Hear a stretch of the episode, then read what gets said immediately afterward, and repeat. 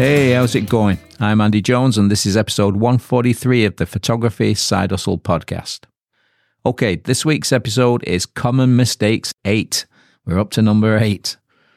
Now, professional photographers, just like anyone in any profession, can make mistakes from time to time. I know I have over the years, and I continue to do so in most things that I do. So here are 11 common ones you need to avoid. Number one, over reliance on equipment. Now, it's easy to get caught up in the latest, greatest camera body and think that the better equipment will automatically result in better photos. While the latest gear can certainly help, your skill as a photographer is far more important. Sometimes you might overlook the composition, lighting, and storytelling because you're blown away by how fast your camera is focusing on your subject and everything else just is gone.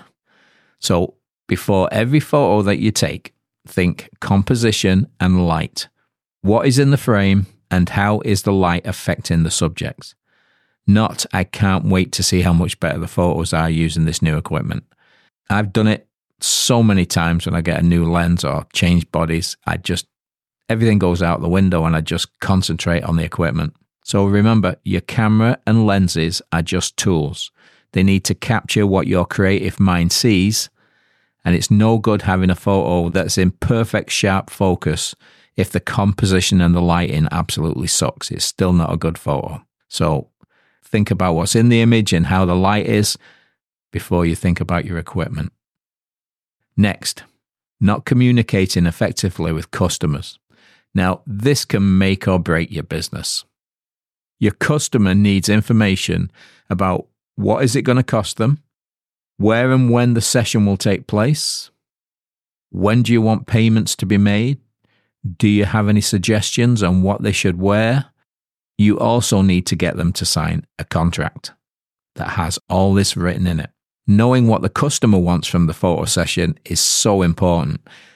You need to make sure you give them everything they want. If the customer says after the session, I wish we had a photo of my husband and his cousin together, you didn't do your job right. Ask questions and find out what they need in advance. Make note of it. Communicate properly and your business will run smoothly. Next, poor time management. Now, Time management is crucial in photography, especially for professionals who may be juggling multiple projects and deadlines. You need to know how much time is needed for the shoot and include traveling time also. Knowing how long it will take you to process the images is also important. You need to deliver photos to your customer on time or early. Late is not an option. Overcommitting and spreading yourself too thin is a problem. Taking on too many projects or commitments at once can lead to burnout and compromise the quality of your work.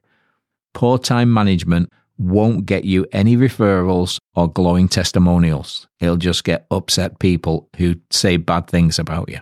So manage your time carefully. Next, we've got over editing. With the rise of AI in the editing software we use, it's very easy to cross the line between just enough and oh dear. I've seen some edits where the photographer said they wanted the subject to pop. Well, it looked like they went way past popped, and it was more of a colour explosion. Finding the right balance between enhancing an image and preserving its authenticity is key.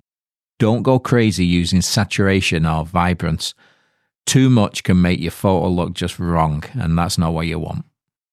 Next common mistake lack of backup or storage. Now, Losing or corrupting files due to poor backup and storage practices can be devastating for a professional photographer.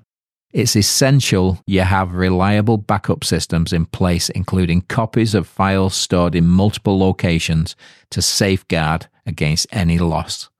Now, just imagine you've had a problem and you've got to explain to a new bride why she doesn't have any photos of a wedding ceremony. And it's not like you can reshoot it. You've just ruined someone's memory of that day. It's not good. So make sure you've got copies of the master files in at least three places on your computer, on a backup hard drive, and off site. Off site can be either another hard drive at a friend's place or your grandmother's or wherever, even at work, or uploaded to a cloud storage facility. If your computer dies, you have two backup copies to use.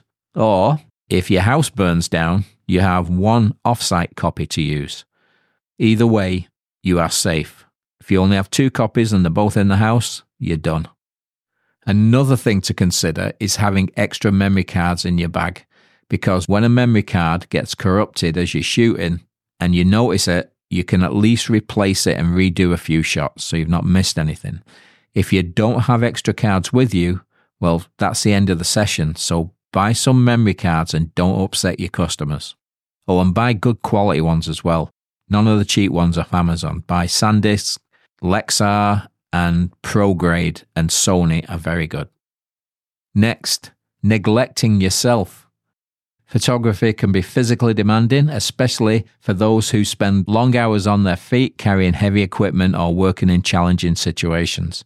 Neglecting self care, such as proper nutrition, hydration, and rest, can lead to burnout and decreased productivity. So take a bottle of water with you and some snacks if you're going to be shooting all day.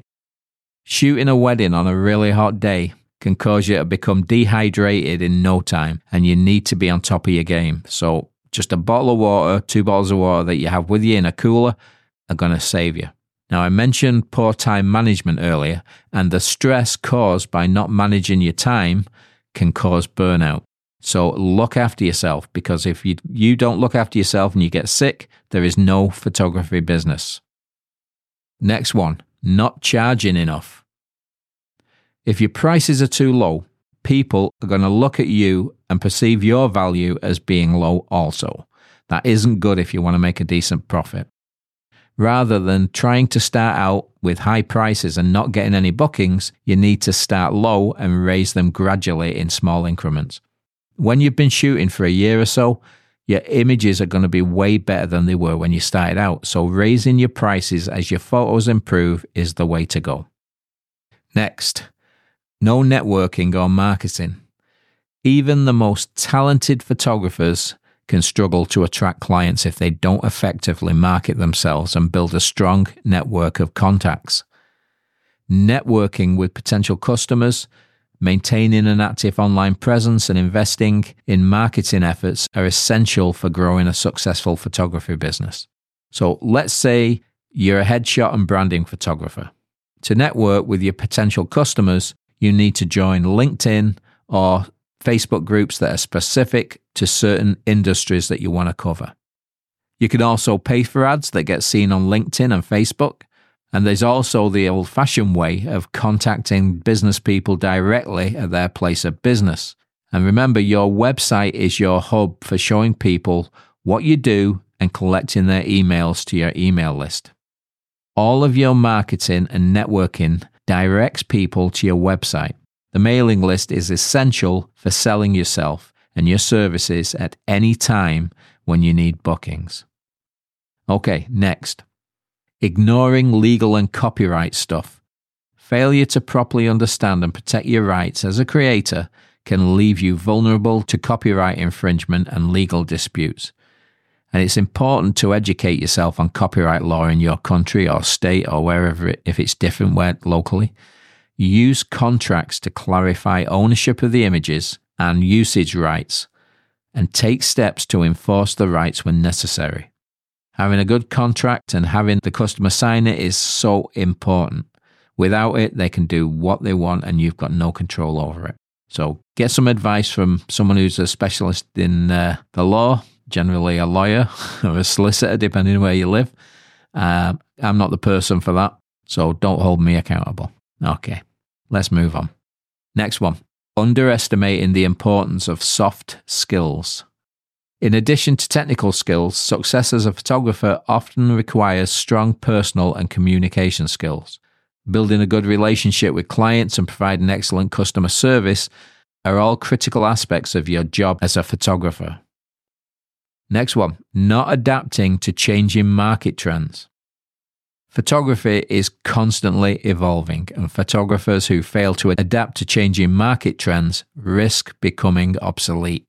Whether it's embracing new technologies, exploring new genres and niches, or adapting your marketing strategies to reach new audiences, you must be willing to evolve with the times. So every year, or six months, or just make sure you do it on a regular basis. Every new year be great. Take some time and see what is changing in your marketing results, or if there's a photography style that is becoming more prominent.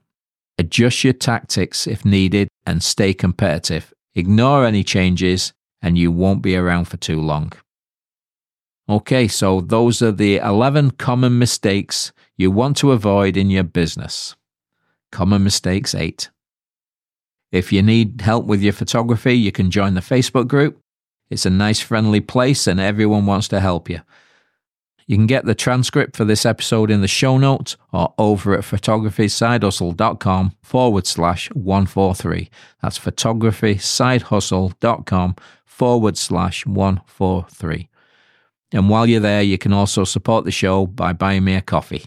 Don't know why they call it buying me a coffee. It seems so silly, but I do drink coffee anyway. So if you want to support the show, do it there. Right, I'll be back next week with an SD card full of waffle. Talk to you soon. Bye.